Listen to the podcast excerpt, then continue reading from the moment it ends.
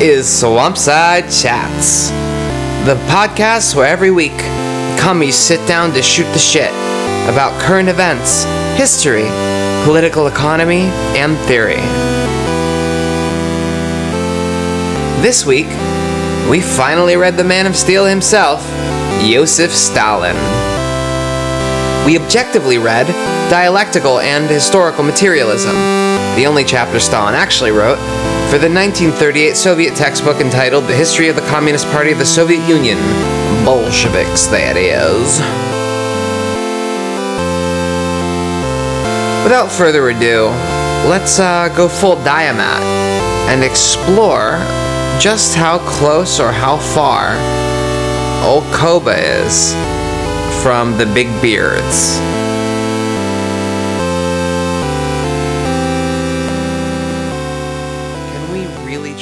Trust the mustache?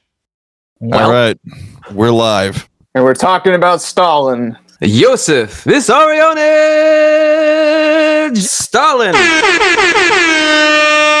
Probably the most famous Stalin text, the one that's probably been read the most, which is his Dialectical and Historical Materialism, part of the book The Short Course, Yeah, history of the Communist Party of the USSR, Bolshevik. which was basically the official manual to how to be a Marxist Leninist given out to the populace of the Soviet Union. The pedagogical, mass educational way that Stalin tried to teach dialectical and historical materialism in the USSR. So I think it should be judged on one, that merit, how good of a pedagogical tool for explaining dialectics is it? And then on the other hand, how interesting and, you know, how good of an actual reading of dialectics is this? I want to introduce one other dimension, which is I want to read this quote by Cyril Smith, not the liberal Democrat uh, kitty diddler Sir Cyril Smith, but the Marxist humanist Vale Cyril Smith in Marx at the Millennium in 1996. He calls dialectical and historical materialism one of the most widely circulated philosophical statements of the 20th century. He says, the most important thing to know about it is that its author was responsible for the murder and torture of millions of people, many of whom considered themselves to be Marxist. Although dialectical and historical materialism goes on to quote extensively from the works of Engels and Lenin, and even some of Marx, a vast, blood filled gulf separates it from these writers. It was an obscene caricature which raised an enormous barrier to comprehending Marx's work, not just for the devotees of Stalinism, but for everybody else too gives you a sense of the world historic importance of not just Stalin, but this text. My only problem is that when they give the death toll, they just say millions, which doesn't really, you know, actually tell you what the death toll was. Because there are historians who say that it was at most 10 million, and there's other historians who say it was like 80 million. So it's, you know, it's I think- kind of ambiguous just to say killed millions, because it's okay. Are you saying that Stalin was really as bad as Hitler here, or Uh, are you is- saying that Stalin was a bad guy and we shouldn't like him? Donald, I don't know if I'm being undialectical, but once you kill at least a million, you've hit some sort of moral event horizon where I don't really know how much more the transformation of quantity into quality applies. Wow, I didn't know that Stalin could control the weather. That's yeah. crazy. There are a lot of problems with the death counts that go into ridiculous amounts that are fueled by liberal and far right as well political you know motivations. The only way i will defend stalin is against the bourgeois historians and kind of the equivocation with nazism full on the exaggeration of death tolls. I think that you know those things should be fought against because they are generally they're just a weapon of anti-communism. And you don't have to defend stalin the man to defend the historical record from revisionism. As they say, Stalin ate all the grain and paid the clouds not to rain. The one thing I'll say is that it's fair to compare the USSR to class societies, of which fascism was a variety of capitalist class society, and that there are similar phenomena that reappear across societies. And one of them that you do get, I mean, and this is different than the mass murder of like the purges or something, right? But yeah, you get famines. Like you, you do get these sorts of things in all societies, sure, but specifically ones where people don't really have a lot of say over their lives. And Amartya Sen famously, who's a liberal economist, I'm not going to say not a liberal, but um, did a really great study. I think any socialist would appreciate where basically in every famine, there was a store of grain or some kind of food somewhere, but for class reasons, it was unavailable. Yeah, I've read that study as well. I think the famines that Stalin committed, Stalin's definitely responsible for those because they were a product of policies that he put in place. That people Yeah. also around him who were smarter than him had warned them would happen. Like, for example, Bukharin knew that if Stalin tried to do forced collectivization at gunpoint, it would lead to famines. And Stalin basically accepted that. He did have a lack of moral calculus where he was willing to say, all right, it was 6 million deaths worth this amount of progress that will increase the lifespan this much. And he's that's also how just- we get to the productive forces. Well, he was also just intrinsically like paranoid, where he didn't trust the information that his underlings were giving them when it didn't confirm his biases. So they would give him stuff that confirmed his biases, but that just made him more suspicious.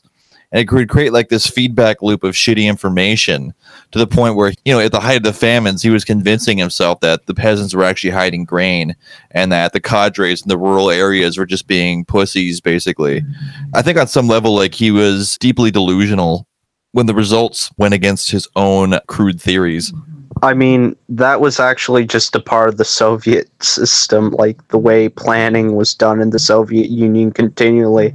The stats were completely untrustworthy as like they just had a hard time keeping up with them. And like it was a continuous problem with the five year plans as they were like basically like ad hocing it rather than like really planning it out. It was like just put out X amount of like steel, X amount of grain, etc rather than like really calculating what would be more efficient or not. So yeah, he had every right to be paranoid because people were kind of lying to him and it was just a part of the system that like bad information was a constant thing throughout like Soviet planning.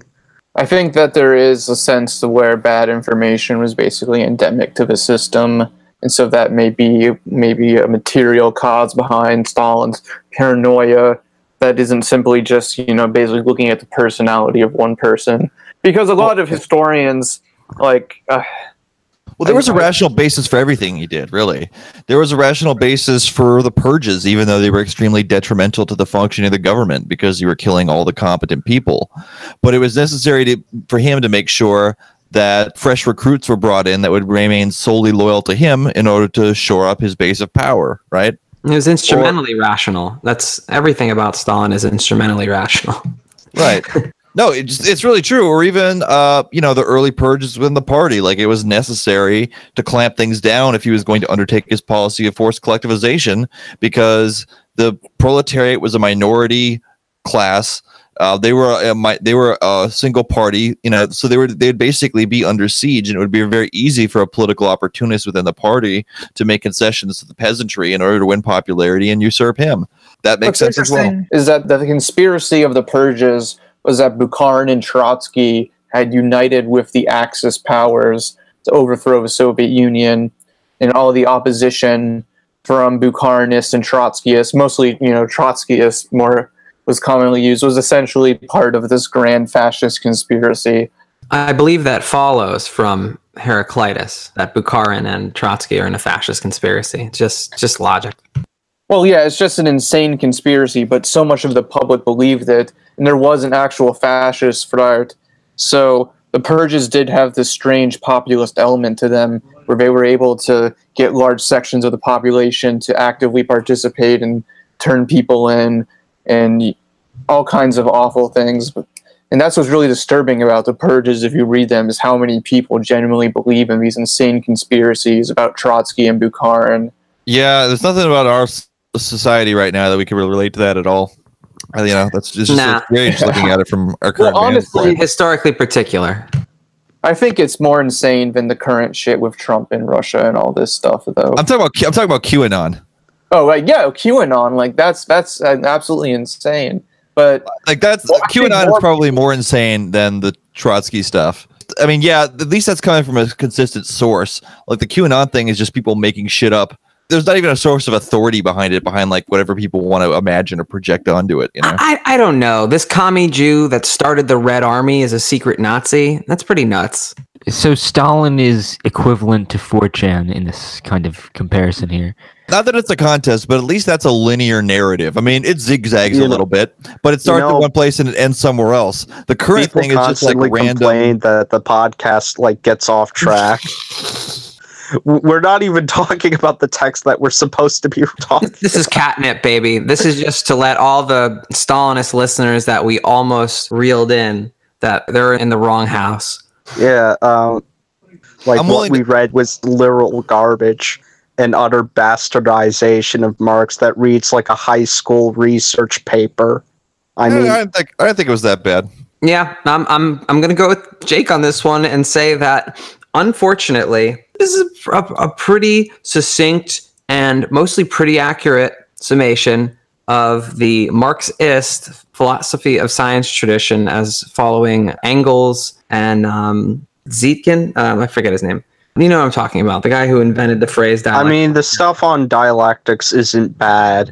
It's just the part on productive forces is it's just the absolute worst It's of all- like Soviet ideology. It's all very crude, right? And some Yeah. of it, some of it is accurate, but it's mostly very blunt. It's a very vulgar materialism.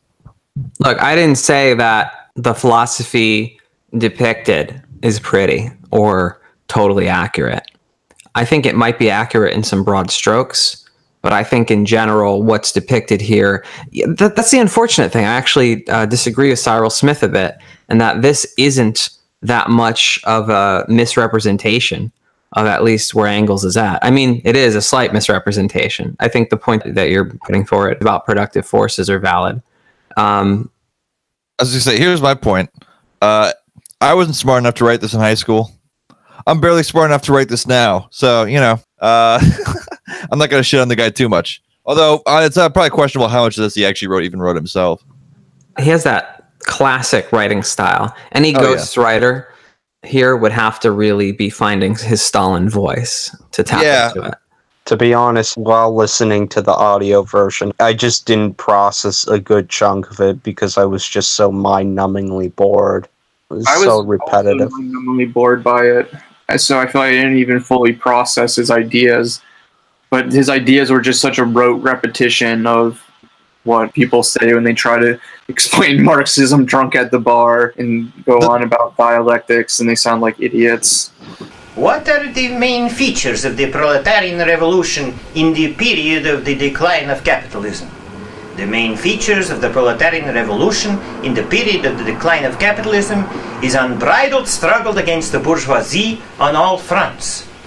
What do we mean when we say that the main feature of the proletarian revolution in the period of the decline of capitalism is unbridled struggle against the bourgeoisie on all fronts? When we say that the main feature of the proletarian revolution in the period of the decline of capitalism is unbridled struggle against the bourgeoisie on all fronts, we mean that no stone must be left unturned in unseating the bourgeoisie from its positions of power, authority, and influence.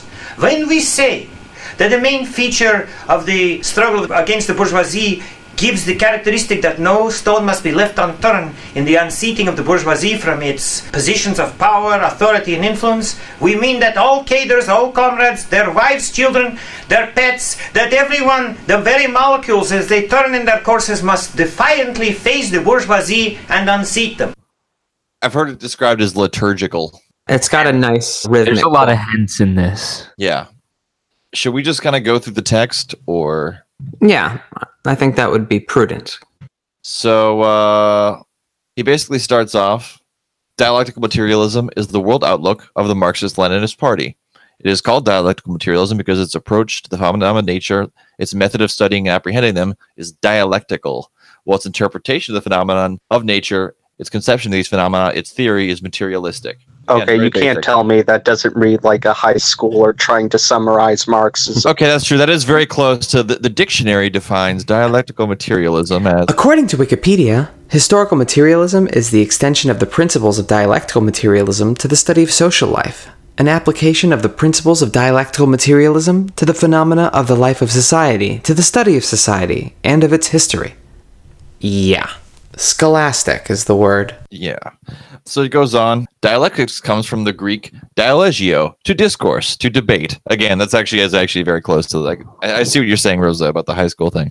That's what I'm trying to say. Is it needs to be judged on two merits: on its pedagogical ability and its ability to teach common workers dialectical and historical materialism, and its general take on dialectical materialism and how scientific and nuanced and well thought out of a description of dialectical materialism it is. And I think it basically fails at both of those. But it does better on the pedagogical side. Like I can understand why this would be given to tons of people, but the problem is is that it's a completely closed system. It basically tells you the answer to all these philosophical questions as if they're basically truths handed down by God. So it does read liturgically, yes. If I were to create some criteria for how I would judge this text, you know, ignoring the ocean of blood for a second, turning my face from it, I would think of three things. One, is this true, accurate? Two, is this useful as ideology for a state or some kind of political formation? Three, does this represent the thought of the thinkers that it's claiming to represent accurately? Right? So, suspending truth for a moment, as is proper in a good bureaucracy, we can clearly see the instrumental value of this text, the way it feeds into productivism. Productivism. The third thing, at least with Engels, by the time you get to Anti-Dühring and dialectics of nature, this system, you could easily level that at Engels. And to the extent that one thinks Marx, had he had the chance, would have systematized in pretty much the way Engels did, then this also points at Marx. People say that Marxism is a closed system. I know what they're talking about because Marxism Leninism exists, right? But how much of this is the fault of the big beards?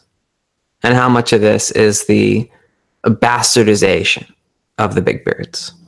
Well, here's the thing is that technically everything said in this text probably can be attributed to Marx and Engels somehow. But I think that actually doing good historical materialism or dialectical materialism, or whatever you call it, requires taking into account modern scientific discoveries, taking into account modern social sciences, and developing the overall system of thought in relation to new developments in thought. And so it's almost that this is a frozen in time interpretation of dialectics that hasn't actually absorbed the new developments of history and social thought and scientific thought that have happened since then. I actually think the part on historical materialism contains some of the most objectionable and possibly not Marxian concepts. Maybe we should save that for the end and continue digesting his dialectical yeah, so, materialism. Yeah, on his dialectical method, it seems that basically what he does is he just talks about Engels' famous three laws of dialectics, which is uh, not directly. Like definitely bases it off of them. Like but he, he's only breaking down like a couple laws.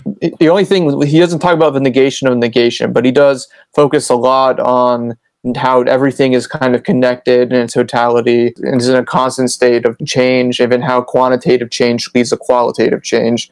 And he really focuses on that in his interpretation of the productive forces.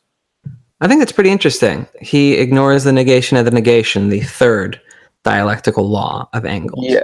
He focuses he on unity of opposites and uh, more is different. I like to call it more is different. Which something Mao actually like goes even further than Stalin, not just to ignore negation of the negation, but to directly argue against it as a law, arguing that it was inherently conservative in its nature just as a you know exercise. What the three laws of dialectics are the the interconnectedness of opposites, which is basically how we explain this? I've always used the metaphor of proletariat and capital, basically how both categories are basically antagonistic towards each other, but their reproduction is based on the reproduction of the other category. So the proletariat is, you know, a product of capital, but capital is also a product of it can only happen with the proletariat. But at the same time, these two forces are kind of at odds with each other. Mutually constitutive. Yeah, they're mutually constitutive, essentially. Yeah, I like explaining it that way more so. It's kind of a feedback loop between the two. On the one hand, there's there's semiotic interdependence. These things rely on each other for meaning. It's a basic statement of structuralism. On the other hand, to suggest that opposites are like flowing into each other in this flux-like way creates a yeah an unstable universe. I think Bukharin actually does a really good job with this, with the idea of equilibrium theory, where he almost replaces dialectics as a whole with equilibrium theory in his historical materialism book, which is just thousands times better than this. But uh, basically, the idea is that you basically have a, a kind of contradiction in the system's material reproduction that either leads it away from or towards equilibrium. It never meets like a perfect equilibrium, but it either tends towards or moves away from an equilibrium. The next law of dialectics uh, is quantitative, to qualitative, I think. The transformation of quantity into quality. Yeah. Uh, this was summarized in 1972. by physicist P.W. Anderson as more is different. And this is probably the most scientifically respectable insight in the entire dialectical tradition. Basically, the idea is that when you get a lot of something, the whole dynamic can shift. And you're dealing with a different level of analysis with its own dynamics. And the funny thing is that if you really take this principle seriously, and Helena Sheehan in her book gets into this, then it violates the idea of universal laws. I don't know. I think it's just trying to capture that systems have emergent properties in a way. Precisely. Once you reach a certain threshold, I think Stalin in this text does the whole water reaches its boiling point or freezes, you know. That is the action of individual molecules is building and then eventually it's so many that you change from quantity to quality. It's it's a qualitative change. So i mean we learned this in in middle school science class too in a way Well, there's the whole idea of uh, punctuated equilibrium, that there are basically in evolution, there's points where there's basically ruptures essentially that a certain level of qualitative eventually transfers into to a, a quantitative change, eventually creates a rupture and creates an entirely new um, species. I think, I mean, I might be butchering the concept, but essentially, I think with how Stalin uses it, is he basically goes on to argue that once the productive forces have reached a certain quantitative level, then there's a qualitative change in the relations of production, which allows for development in communism, which is, I think, kind of a, a poor use of that metaphor. See, the thing is that he gets dialectical materialism, whatever you want to call the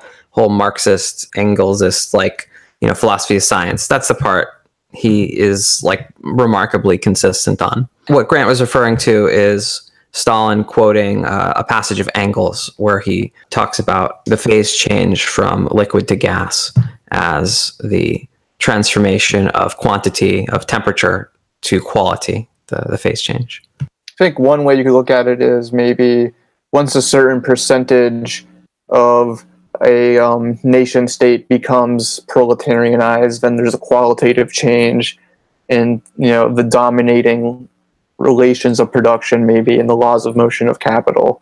Comrade, comrade, we need to go to the broader level of generality. You're being very one sided right now. History is important, yes, but dialectical materialism, comrade, is a, is a worldview. It's a well, that's my problem. nature. Is entirely an abstract a priori system of thought is presented here. There's no flow from the abstract to the concrete, as if like you get in Marx. There isn't that dialectic between abstractions that are developed by analyzing the concrete and then using those abstractions to further study the concrete. There's none of that real nuance and good Marxist thought that you find here. And so it fails on that level as well. But on a pedagogical level, I think it also fails as well. He doesn't talk about why dialectical materialism would really matter to anyone. I think that's not true. He specifically says in later sections that dialectical materialism applied his historical materialism, and historical materialism has a direct impact on policy and on politics. Like He, I think he makes Right. that He clear. basically, he basically It does claims make you- it about what's good for the party. That's very true, Lexi. I think he imagines these abstractions as like a series of basic formulas you can hand down to party functionaries and so on and so forth that they can use to make policy that will be based on a quote unquote like real scientific understanding of history and society and not on abstract like eternal ideals like you know justice or liberty or the rights of man et cetera et cetera. He wants to basically create like a system that is essentially completely like non-moral but is instead scientific Yeah, that's true. Is that there's a political motive here as well? I think to justify the industrialization drives, and I think that a lot of this is put down to explain. Oh, well, comrade, you know, you may be suffering so much right now because of rations going down in order to create more of a surplus to build another city or whatever, but. It's all worth it because we're developing the productive forces, and this will eventually lead to communism if we just keep working harder and harder. Right. It's also useful for like, you know, the suppression of quote unquote rights. Because, you know, again, it, it- what's important here is the scientific understanding and application of history and Yeah. not any kind of like abstract eternal principles or whatever. Yeah, the best part of this is where he tries to argue that slavery was a historical necessity, which is pretty pretty interesting given like gulags and the whole thing with that. So, um, Well, yeah, he, he says that slavery was progressive compared to primitive communism because you know it creates a surplus, which allows civilization to develop. The So, gulag is objectively more progressive than the mir. but but you, then you ask the question though. So Stalin's saying slavery was justified, so therefore were slave revolts not justified during this period of time until eventually feudalism developed? And obviously, a lot of the dynamism of history in that period is caused through slave revolts. Comrade, we could definitely aim all this at Stalin, but we also would aim it at a lot of classical Marxists. Even Kautsky does a better job at this, though, by interspersing it with actual examples from the real world and then further extrapolating from those. Here's like Stalin doesn't understand what science is. Okay, Stalin's idea of science is literally that hell yeah science bitch meme. So you do have a plan? Yes, science! You know what I mean? This is like a liturgical understanding. He's basically just taken like Marxism, turned it into a dogma. Ah, do, you, do you see what I'm saying? Like, Absolutely. We can attack his idea of materialism because I think it, what you're saying gets at the heart of that. I think it's worth noting that Stalin, like many Marxists, is so intent on the fundamental scrutability of the world. and opposing a kind of idealism that Marx was encountering in German philosophy and that you know one might encounter with liberals in everyday politics they unwittingly embraced a different idealism. So the idealism they were fighting was the one of plato where there's like a realm of perfect ideas and forms. But the alternative to that in traditional like classical greek philosophy was aristotle. Aristotle has this idea that you can grasp the essence of something that is maybe secretly idealist. And so when he's claiming to be able to read the laws of nature and the laws of historical development, he has a very like Aristotelian grasp of the essential contradictions of these things that drive it forward. I don't want to call it totally idealist because it's coming from Aristotle, the great materialist of ancient Greece.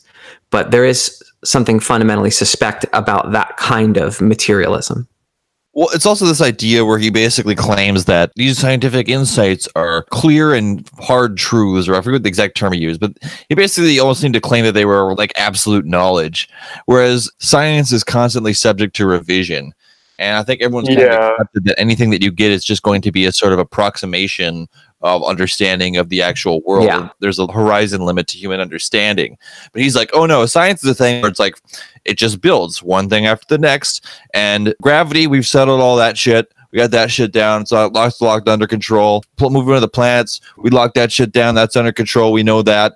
Whereas, you know, the measurement system for these things have been constantly revised and changed throughout the development of science. He does have like a weirdly like idealist conception of scientific understanding in the early 20th century. That aspect there is where there maybe is a difference between him and Engels because even though Engels has some of this closed systemness and I don't know, thinks he can prove there's no God and that the universe is eternal and shit like that, like there is a sense that there's a historical horizon for science. And I think maybe that we can lay this at the feet of, to my knowledge, Lenin. Lenin is pretty bad on this. Marxism is objective because it is true. No, that, no, that, the, that, the radical objectivity of matter quote is awesome. to Lenin.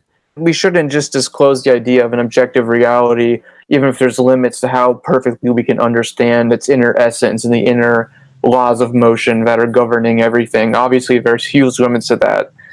I think what Stalin kind of gets wrong is one way he thinks that if you apply this set of dogmas to studying something, you'll come up with the correct truth. Whereas science is really a collective process where different people ex- may do experiments, come up with data, and then through the, the collective process of scientists discussing, you know, these experiments, come to a general social consensus about what is considered objectively true science.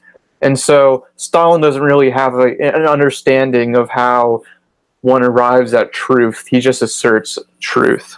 this is something he kind of like inherited from Lenin because Lenin really did run the Bolshevik party as like a theoretician and he did kind of use his sort of theoretical authority as a way to like translate into like actual authority politically within the party. And Stalin wants to do this too, but he's not as smart as Lenin or even most of the other people in the party.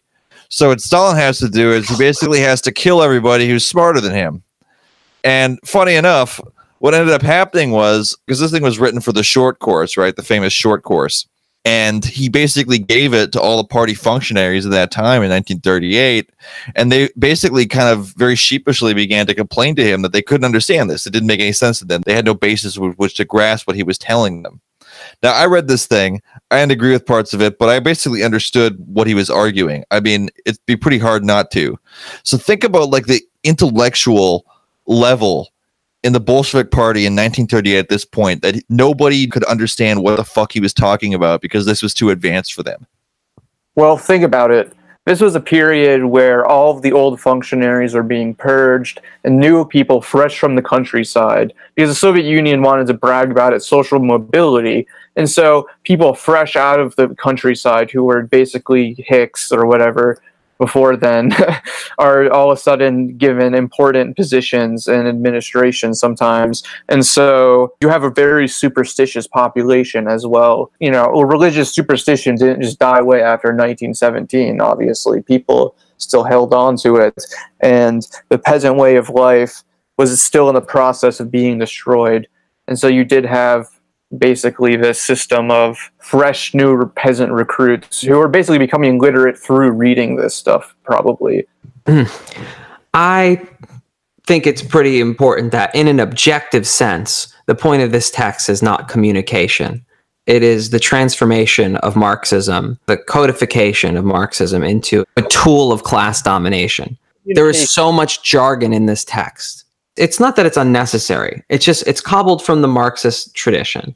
And people always think it's dumbing it down to change words or to try to break down the concepts and words to smaller phrases. But like if you're teaching peasants from the countryside dialectics, there's just no reason to use the larger words. like that's what i was saying about it failing pedagogically though in the sense of a teaching material it doesn't actually explain why dialectics is relevant give real life examples of why dialectics might be true try to basically make dialectics explain the dynamics of class struggle and international politics through dialectics. It doesn't actually do anything to show why the system of immortal science might actually be of interest to you. It just lays out what the truth is in this closed system way. Whereas the better Yeah. marxists they use dialectics as a method to examine the concrete Right. You don't come out of reading this as a more critical thinker. And I think that is something we really have to evaluate it on. Whether you're familiar with Marxism or you're not familiar with Marxism, either way, it just doesn't do anything to advance the project. You know, like you want people who are just smart enough to understand it, but just dumb enough to be dumber than him. You know, Like that's right. You're not supposed to use this to like think freely about the world. That would kind of disrupt the whole political system in place. It's disturbing that he can get a lot right and do this. It's disturbing that as an ideological document, it can be so Marxist. There's a reason that we didn't label this in the enemy camp, right? Even though all of us, sorry listeners, pretty repelled to Stalin and the legacy of Stalin. But we have to maybe own this disastrous tradition. It's not ours in the sense that this is our, you know, red thread Russian tradition. It's not like that. It's just that if we want to take up the mantle communist, it doesn't matter if we drop the hammer and sickle, drop red, drop this, drop that, drop all the aesthetics, and try to look completely different. Nothing will change that we still have a goal called communism and that this magic mustache ride guy destroyed the reputation of communism uh, historically. Really, I, I think we should stress the relevance of this and particularly the latter part of it, the latter part where he goes into his conception of historical materialism and how it's focused on developing productive forces, as that would be the basis of Dengism essentially. Because Dengism, I mean, that sort of like mindset of like the Chinese Communist Party after Mao was completely about like building a productive forces through foreign investments and like a turn to like limited market economics within China after like Mao sort of had like an internal challenging of Stalin what went down with Mao on the level of theory though it's debatable whether or not he really really challenged Stalin in terms of like Stalin's like style of rule Well, on the topic of the productive forces, I'd kind of like to just focus on this for a little bit. I think that there is an element of truth to the idea that the development of the productive forces determines the possibilities upon which you can have a liberated society. oh, that's absolutely true.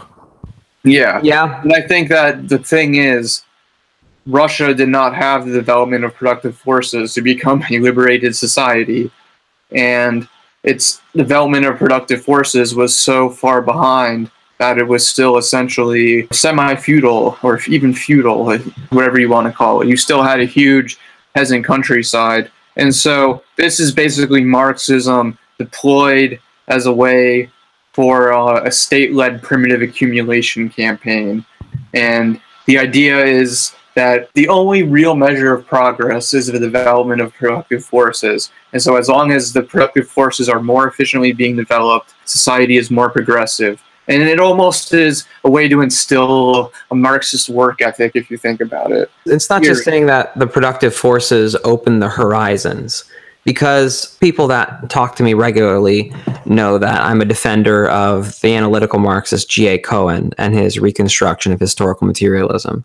Right after his big famous book, he revised his model of historical materialism uh, to account for this.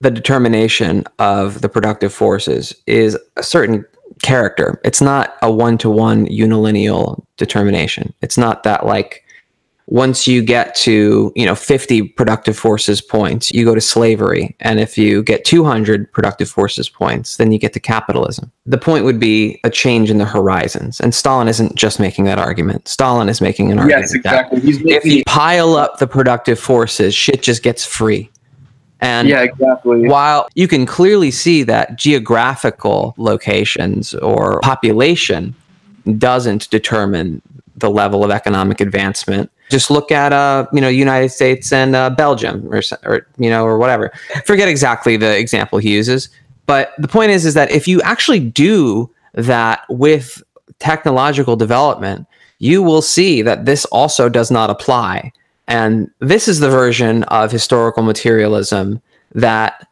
whenever I was trying to talk about the abstract theory, the one that G.A. Cohen even defends in his unrevised version, or even the one that Engels articulates, and he does use the phrase historical materialism, this is why I could never have that conversation because of the political terrain here. it's worth reflecting on. It's difficult to have an honest conversation about the role of the productive forces and even the role of the instruments of production, which Stalin is so specific. He's like, just in case you're thinking by productive forces, I'm really concentrating on labor power and the creative potentials of humankind.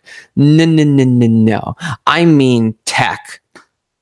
Yes, exactly. I was going to say, first of all, he has a view of the productive forces that is basically the stereotypical idea of what productive forces are, which is literally just how productive technology is. It's not looking at the nature of labor, how labor is organized. It's not looking at the utilization of science in the production process and all these different other factors. It's basically just raw technological advancement.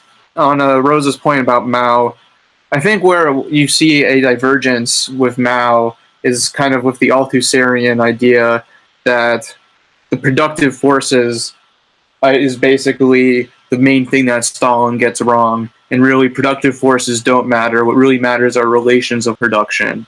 And so, I mean, I, I don't know how much Mao fully develops this idea to the point that Althusser does. But what Stalin got wrong was more so that he didn't try to truly change relations of production to communism or something like that. I don't know what kind of political conclusion that would but basically, they're trying to say that it really doesn't matter what the productive forces are. And this whole idea that the productive forces even determine the horizons of change is kind of a slavery to productivist, you know, almost Eurocentric ideology. It's a very compelling argument against this, especially because of the historical ideological role of this productive forces argument. It's a very compelling antagonist. It's a good punching bag. But the it's problem is, that you want to be wrong. And in this walking straw man that is Stalin, you know, it is wrong. but the thing is that in its attempt to disprove the importance of productive forces, it simply just creates an idealist voluntarism that basically reduces revolution to a matter of will. And that's where you get crazy shining path style Maoism. Partly leads to the Cultural Revolution. It's just the horrors of that, just like Red Guard students going around just like torturing random people. And that would continue on through Maoism with like the Shining Path being like, again, students going around randomly torturing and killing people. Students doing that it seems to be like a running theme through any like Mao tinged ideology. Yeah, but straight up, this is just inherent to Leninism. When Gramsci says that the Bolshevik Revolution is a revolution against Das Kapital, like there's supposed to be some historical law, especially as it comes to be under Stalin, where they attempt socialism in one country. Like that's not possible in a Marxist sense. And if you're an early Bolshevik, the Marxist thing to do is see if other revolutions happen. Those other revolutions don't happen. You kind of know you don't stand a chance. Like I don't know what to do with that situation, but that would be the historical materialist conclusion.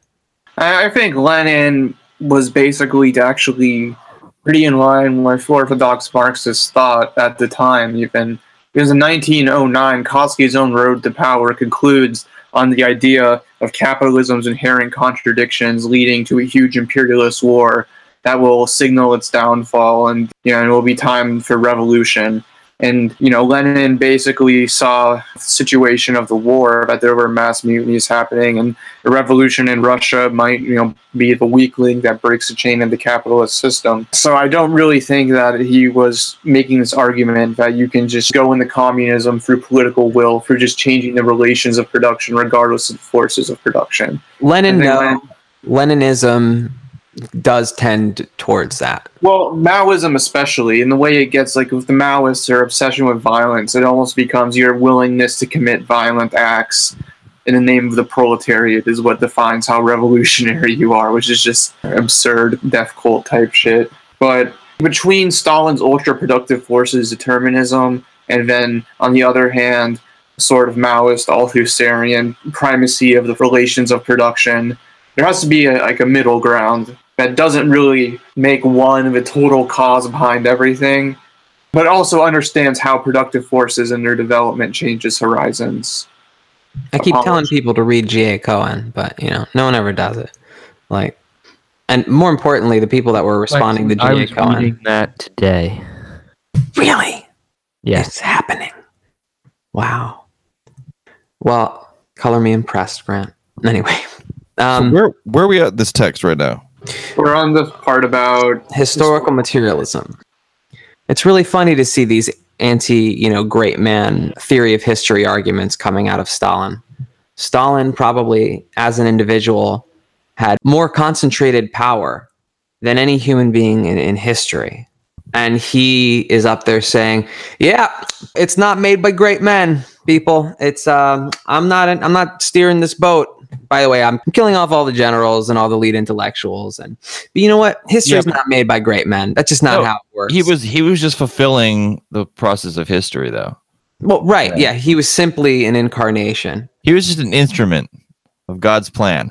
Yeah, so I think this is the ultimate fucking reductio ad absurdum for this er structuralist way of looking at history.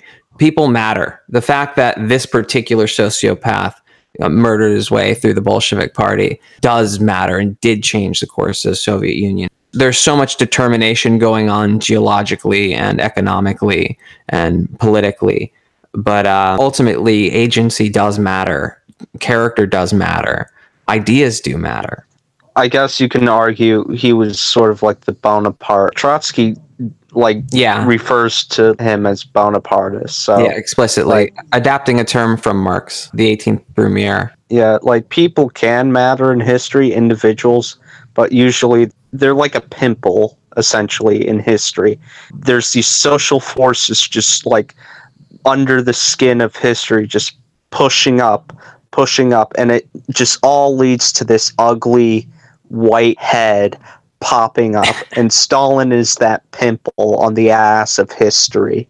no, but seriously though, it raises the question if maybe Bukharin or Trotsky had succeeded rather than Stalin. What really the, the viable kind of situation is Bukharin and Trotsky actually unite and basically come to an agreement on industrialization not being too fast and maintaining the NEP and doing things inside the NEP and not abolishing that, but also you know, maybe conceding the Trotsky on, you know, how we need to endorse world revolution more and we need more party democracy. And so it's imaginable that what if they had come into power instead and tried to reform the system? Would they have just inevitably failed? Or was there hope that maybe if they had reformed the system, the Soviet Union could have still been a revolutionary force by the time the next World War happened? It's an interesting alternate history to think about, really, because it does ask that question how much was Stalin's personality and agency a factor in determining how things went? All across Marxism, I feel like people don't really embrace that nausea. From this text to fucking endnotes, all of them avoid the absurd tragedy of choice and that things could have gone differently. Lucien Goldmann is a Marxist philosopher who really does kind of seem to accept the role of wagers and uncertainty in history and how in the end we still are kind of acting on faith even if it's been in, embedded with reason. And we are acting on what we understand to be rational and scientific. We're still acting on faith in, in some degree. Yeah, it's basically like a denial of the political and history, the role of politics in history, completely like just gut politics out to being secondary to like development of productive forces or just like anything like that or denying the possibility that Stalin was an important political figure. It's just a denial of like political struggle as something that's inherently important to understanding history as a whole, I think. Yeah, there's caprice in choice that matters. There's a thought experiment that I like from G.A. Cohen. That's something along the lines of economic forces might have determined many parts of Judaism, for instance, as a religion, because it's ideology. And there's a lot of it that's going to serve the mode of production, material base. However, the number of candles on the menorah, right? That's not functional to the material base. That's something more arbitrary in history. That stands to reason. I think we can argue about Trotsky and Bukharin. I would have to agree that, that at least what would have happened if they had succeeded Lenin rather than Stalin is that something that sullied the name of communism less would have come of that. But I have to imagine that by that point, without the injection of some kind of mass proletarian something. Well, I mean, there were a series of revolutionary waves throughout that all- period. All, that all that was happening, every single development in Soviet life really seemed to be happening within the political sphere, and there was absolutely no mass activity involved in this revolution at this point. So even if you found something that could have held out from that point, even if you could have had the new economic program and party democracy, I don't know that that would have seen necessarily a re-injection of revolutionary spirit in, into the whole Well, project. Under Stalin, there was there was actually a social move. It was the Yeah, there purges. was a lot of enthusiasm from below for Stalin. Like a lot of workers were really into it. Yeah, they were enthusiastic about the purges, and like under Mao, they were enthusiastic about the Cultural Revolution. I, I wouldn't Well, really there- this say day- the there were- there were at purges, that time, too, like a- majoritarian social movement, I, and I wasn't really talking about just anything. I, I meant that you would need mass democracy, not party democracy. I mean, you would need to be taking action against the state. Well, there were a series of world revolutionary waves going on around that time. You know, France, England, China. You know that the Comintern under Stalin mostly had a deleterious influence on. So you know, feasibly, like there could have been like a wider world revolutionary wave that you know could have served to link up with Russia in a more useful way than what happened. You know, you wouldn't have had, say, like the Spanish Revolution just be a way for Stalin to loot their gold and sell them junk spare parts, essentially. You know, like Well, yeah, I agree with that. Sure. There's like a broader wave of potentialities, but the basic like material bind that the Soviet Union was in wasn't something that Stalin created. And you know, the longer they would have been forced to hold out, you know, they were basically on a collision course with disaster. Maybe the disaster wouldn't have been as bad, but you know, it still wouldn't have been good unless again. Imagine in the Spanish Civil War, instead of basically just trying to form bourgeois republic, the Comintern instead like actually proposed like turning the Spanish Civil War into a, a worldwide war of all communists against reaction. Sent the Red Army into Germany to overthrow Hitler and set you know a, a series of strike waves and mass action against the capitalist class into uh, play. And I think that Mm. there is some agency in history, but at the same time, Uh, That sounds kind of there's, dope. there's competing economic in terms. it sounds How- it sounds cool, but I think Russia would end up losing. Russia might lose, but the world proletariat could win, man.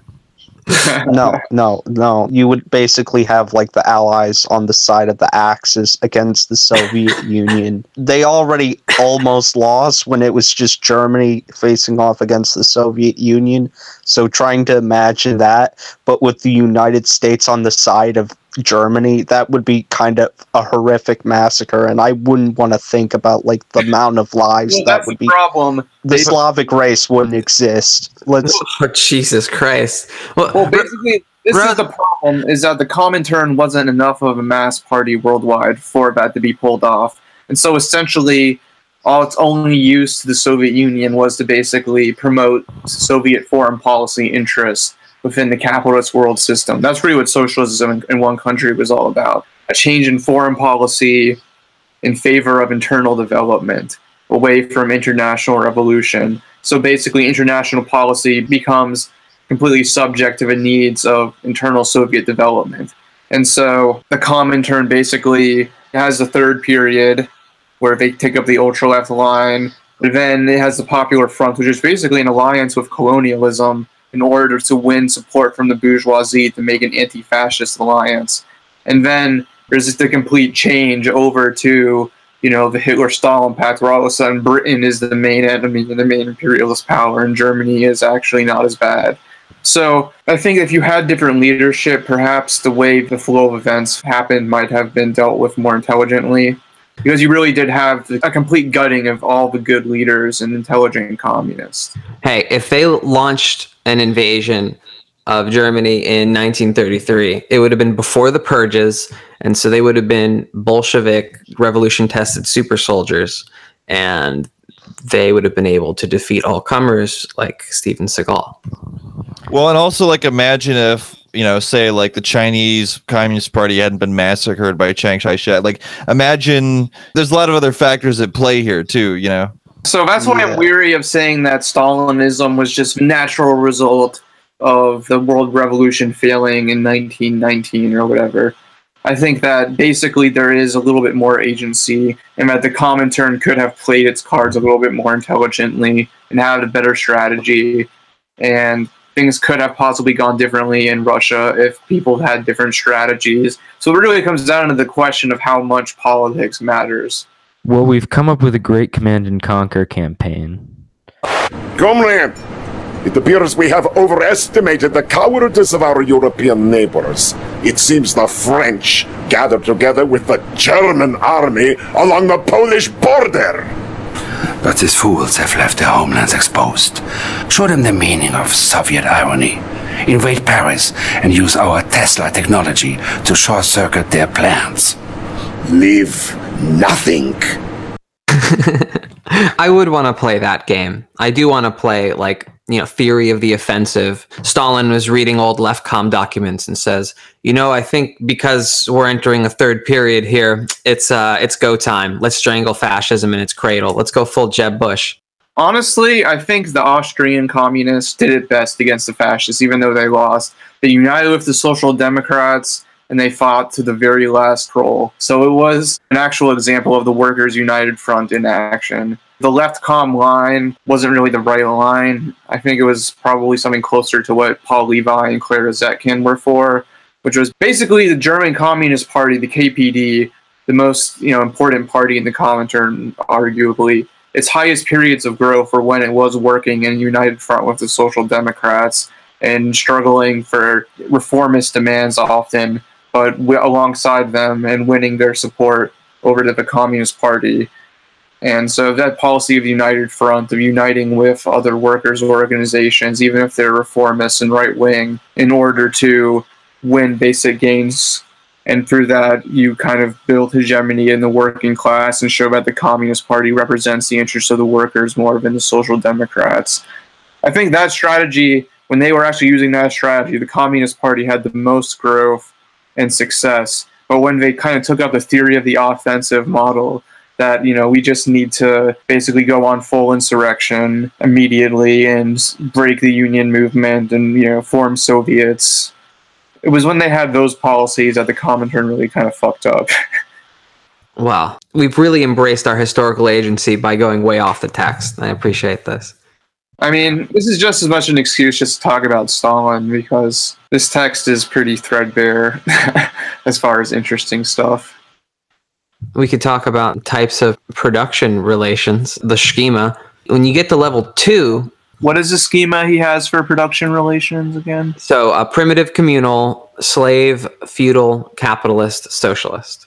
I don't know. There is an element of truth to the fact that you have societies based on slavery because the state is based on taking slaves as a main labor force, and that this society develops out of the inability of the primitive communist tribe essentially to reproduce in the face of the difficulties of nature. And so essentially, the first and general form of class domination is basically like slavery. I can kind of see that making sense, but it would have to be put up against the actual anthropological data. And it's also the fact that not all societies might have the same logic of development.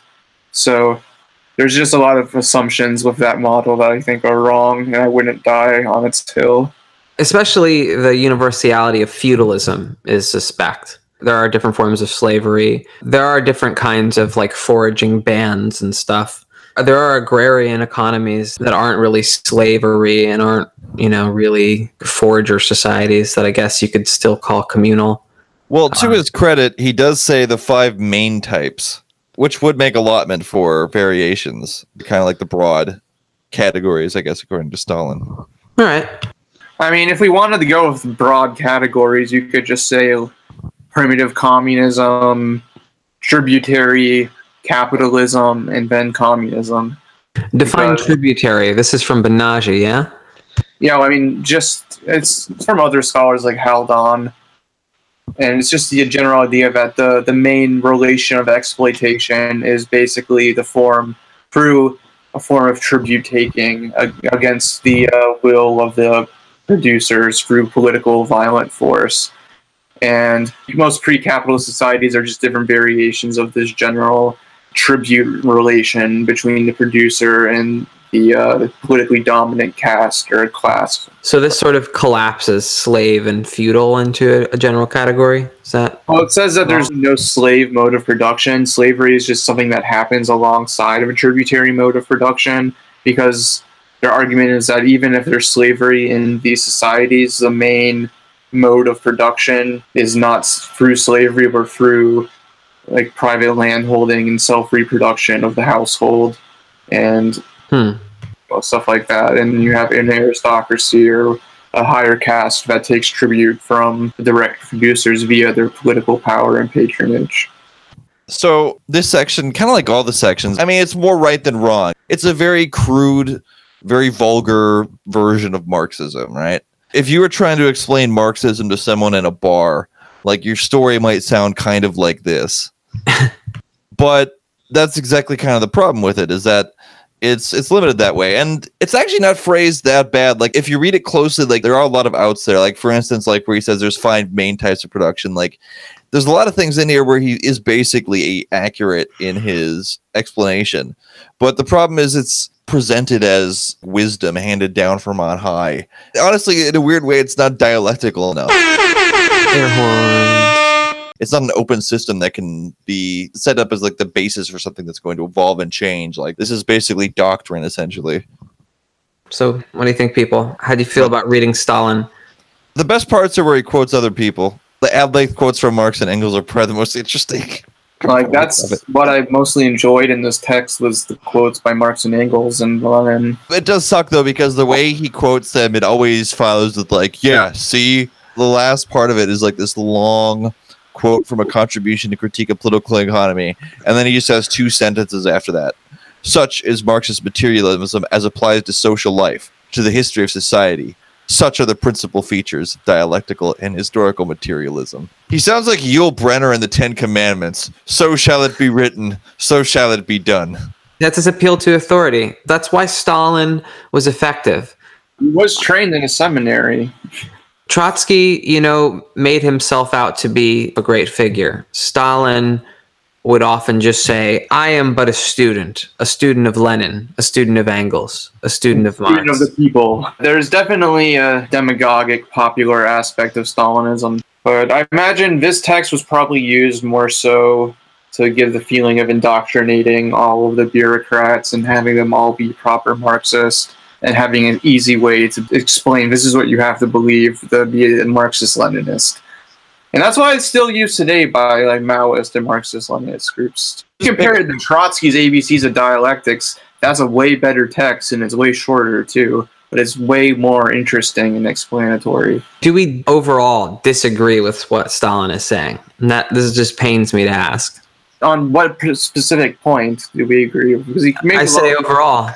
I think that there is a systematic way of thinking about the world, which is, you know, basically materialist and is dialectic in the sense that, you know, understands that history has a dynamism to it and is, you know, isn't just a gradual linear growth. I would challenge that honestly because like the emphasis on productive forces basically allows for it to be obsessed with like technological growth and economic growth and it becomes like an ideology of the party implementing like first force industrialization and then like a slow gradual shift to capitalism.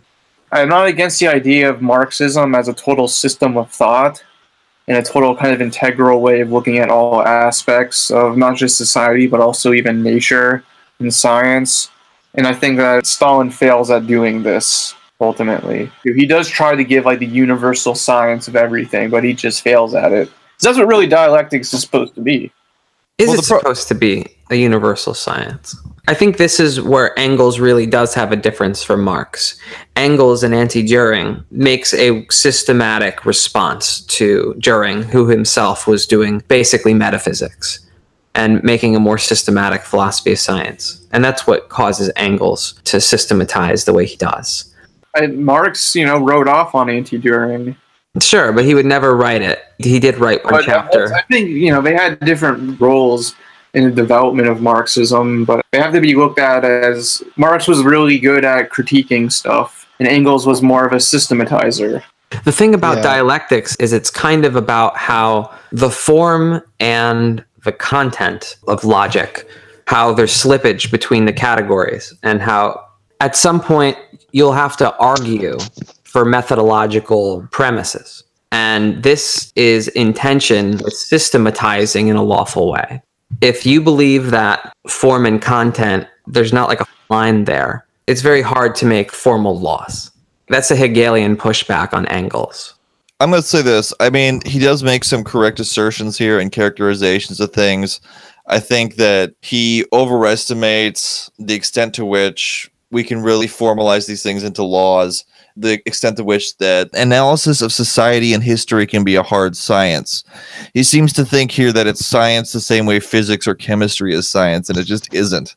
He even articulates a verificationist philosophy of science, not falsification, but verification. If it lines up with your theory, then it's proven, then it's knowledge. Oh, it's objective, certain knowledge. Then you can just have a set of propositions that are abstract enough that you can always find examples for. Whereas science is obviously more complex than that. At least how Stalin is doing it. And I think Marxism really should look at science because even if Marxism can't be as hard science as chemistry or physics, doesn't necessarily mean that it shouldn't have the rigor of science. It Right. have to be as rational as possible. But you have to have a certain level of humility and understand there aren't these like hard immutable laws of history. It's not the same fucking thing. I guess if you're looking to uh, do some crazy shit like, you know, forcibly collectivize the peasantry, there must be some reassurance in the idea that there are hard laws of history that you're just fulfilling, you know. Yeah, because you have a mathematical standard of truth that is being met for history. So you just know.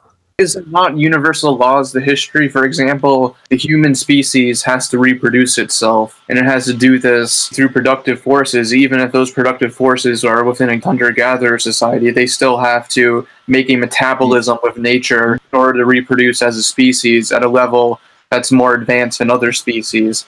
And so there is a kind of constant law almost of human societies that there's certain conditions of reproduction for the human species based on its metabolism of nature. I wasn't actually bringing up that distinction to uh, argue against universal laws. I, I was actually sort of arguing in favor, maybe even in history. There are certain facets of history that more than rhyme that seem to betray some kind of structure that calls out for modeling and that people I mean- try to model. I would push against the distinction between hard and soft sciences, not just a Kantian thing, but something that's like pushed by like Austrian school economists because like humans have free will and therefore you can't predict anything about them and it's just a really bad concept. I'm just going to put it out there like having this distinction between hard and soft sciences is just really really bad concept and like fits into a whole bunch of philosophically problematic Well, things I, like I, the I, don't- continuing specialization of sciences. I don't really know how you characterize the difference between the levels of certainty you can get in physics and the levels of certainty you get in sociology. The lawfulness of physics versus the lawfulness of sociology. I don't know how you characterize that. Like perhaps it's hmm. more of a spectrum than using a binary like hard and soft science suggests. I wasn't even going to include history in this because in this English usage of science, usually I don't think of history as a science. For a historical event or general category, just some kind of historical product, you have, you know, different competing narratives by historians on how to explain that historical event or that historical entity. And I think that basically you can come down to who has the best explanatory narratives and try to come to a general consensus through that in order to understand history. Like you can't conduct controlled experiments to determine That's the Like, problem. Yeah, there's an inherent epistemological problem with that. But at the same time, you're still trying to be as scientific as possible and look at which narratives of history are the most explanatory and match up empirically with everything and represent basically objective reality. And it's there that I think some of the worst excesses of bourgeois mathematical logical fetish modeling can actually be kind of useful. And in the sense of discovering the universal laws of historical development, uh, you know, if you're paying attention to game theory right now, it's kind of exciting. If you really think that it's possible to model these things, like there are people trying to do it. Now, a lot of them are, you know, reactionary or otherwise blinkered by ideology. But people are trying to do these things. It's Just it's usually not Marxist now. Well, there's also people trying to crack cold fusion too. You know what I mean? Like people trying to do a lot of shit. I mean, there's a different like epistemological standards that you have in different like fields. And what I'm saying is like Stalin almost doesn't seem to understand that here. And he just kind of Yes. like lumps everything all together into like these like iron laws. There's a lot of like assertions here that like can't be proven or that are still kind of fuzzy and you know what I mean? I don't know. No, no, no, we're not talking Rand Corporation here. I get it. Yeah, I mean, I don't know. Personally, for me, the way I've looked at dialectics is that it's just a kind of useful heuristic for thinking about history that kind of lets you escape the dualistic binary of formal logic and lets you capture the complexities of transition and emergent properties, how social relations act behind the backs of people to create limits to agency. There's all kinds of useful ways of thinking about history through uh, like the materialist dialectic or whatever you want to call it. Right. I'm actually thinking about looking into complex systems theory because there seems to be a lot of parallels between that and like dialectics with like feedback loops and that sort of thing. Emphasis on like looking at things as totality and like a larger system and different Yeah. levels of system that can be looked at on an individual level for each one, but rather it has to be thought of in a totality. So there's some interesting parallels from I'm- what I'm I think- can tell between complex systems theory and dialectical materialism. I'm thinking about looking into cold fusion. yeah. No, this Stalin piece has really convinced me. I think what we really need is like some forces of production determinism. And if I could just crack cold fusion, I feel like that would solve all of our energy problems and bring us forward into communism. Uh, but I, I th- think you're bearing the lead. that, is a log- that is a logical argument according to this text, if you think about it. I think you're all bearing the lead that Rose is getting at is that dialectical materialism kind of kind of won, not in details, but in essence, in the broadest strokes. What Stalin articulates here is dialectics in the first section, more or less, has been incorporated into the general philosophy of science. That is More- definitely more so than anything that Marx, Engels, or Lenin wrote. As you know, influential as they are, this text specifically is proximately responsible for that. I don't know. I think that there were other Soviet philosophers like None of them are going to be as widely read as this. yes, dialectics won, but Stalin here is giving a very poor rendition of dialectics. Because I do agree that basically all of these general principles of dialectics have been incorporated into modern philosophy of science. But the problem is that you don't have this interaction between Marxism and philosophy of science and science. Because even, for example, in Lenin's classic text that kind of got taken up as the orthodox interpretation of materialism, his critique of the empirio-criticist, even then he's in dialogue with an actual scientist and a philosopher of science of his time and developing his ideas through a dialogue with him. Ernest Mach.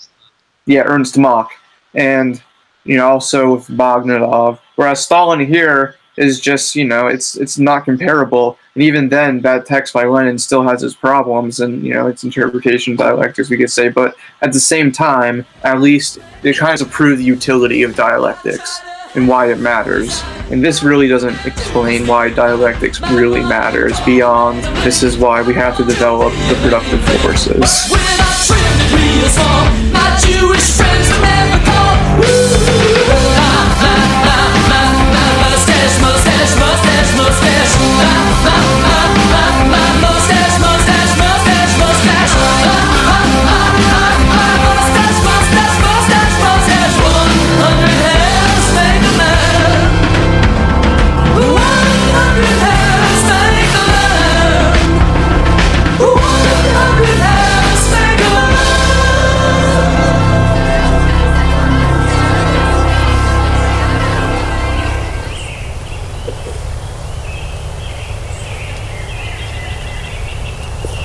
Well, that's it for this week.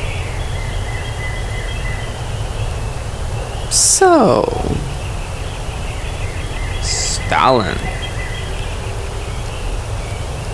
Yeah. If we still have any Marxist Leninist listeners left, let us know what you thought of this. And even if you're not a tanky, you can find us on SoundCloud, Facebook, on Twitter at Swampside Chats, iTunes, and now Google Play and Stitcher too. No word on Spotify though. They're playing hardball. If you want to support the podcast, like and share all of the above, and check out our Patreon subscription options. You can get episodes early, listen to us record live, and even make us read something that we really don't want to read. Sounds fun, doesn't it? Oh, also, you could defend us from the onslaught of incensed 14 year old anti revisionists that try to purge us from the internet because we said bad things about Daddy Stalin in this episode. One last thing. Friend of the show and from Alpha to Omega host Tom O'Brien has started a close reading and discussion series on Andrew Kliman's controversial Marxist economics book, Reclaiming Marx's Capital. Guests so far include Amog and Derek from Symptomatic Redness, Emmanuel from Enfodorod Sock, not to mention Rosa and myself. Since Amog, Derek, Rosa, me, and Mir from Enfodorod Sock have been on my other podcast called Emancipation pretty regularly, I'm going to be releasing this new series into the Emancipation podcast feed. You can also hear them on From Alpha to Omega and the Enfodorod Sock podcast feeds, the best way to follow along is to have a copy of the book handy.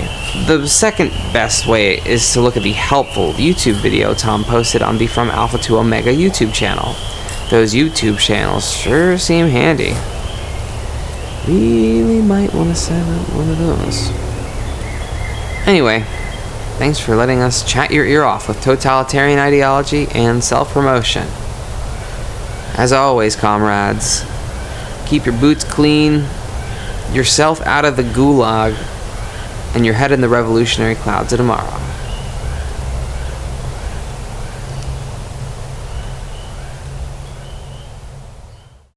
Well, that's it. What'd you think, Koba?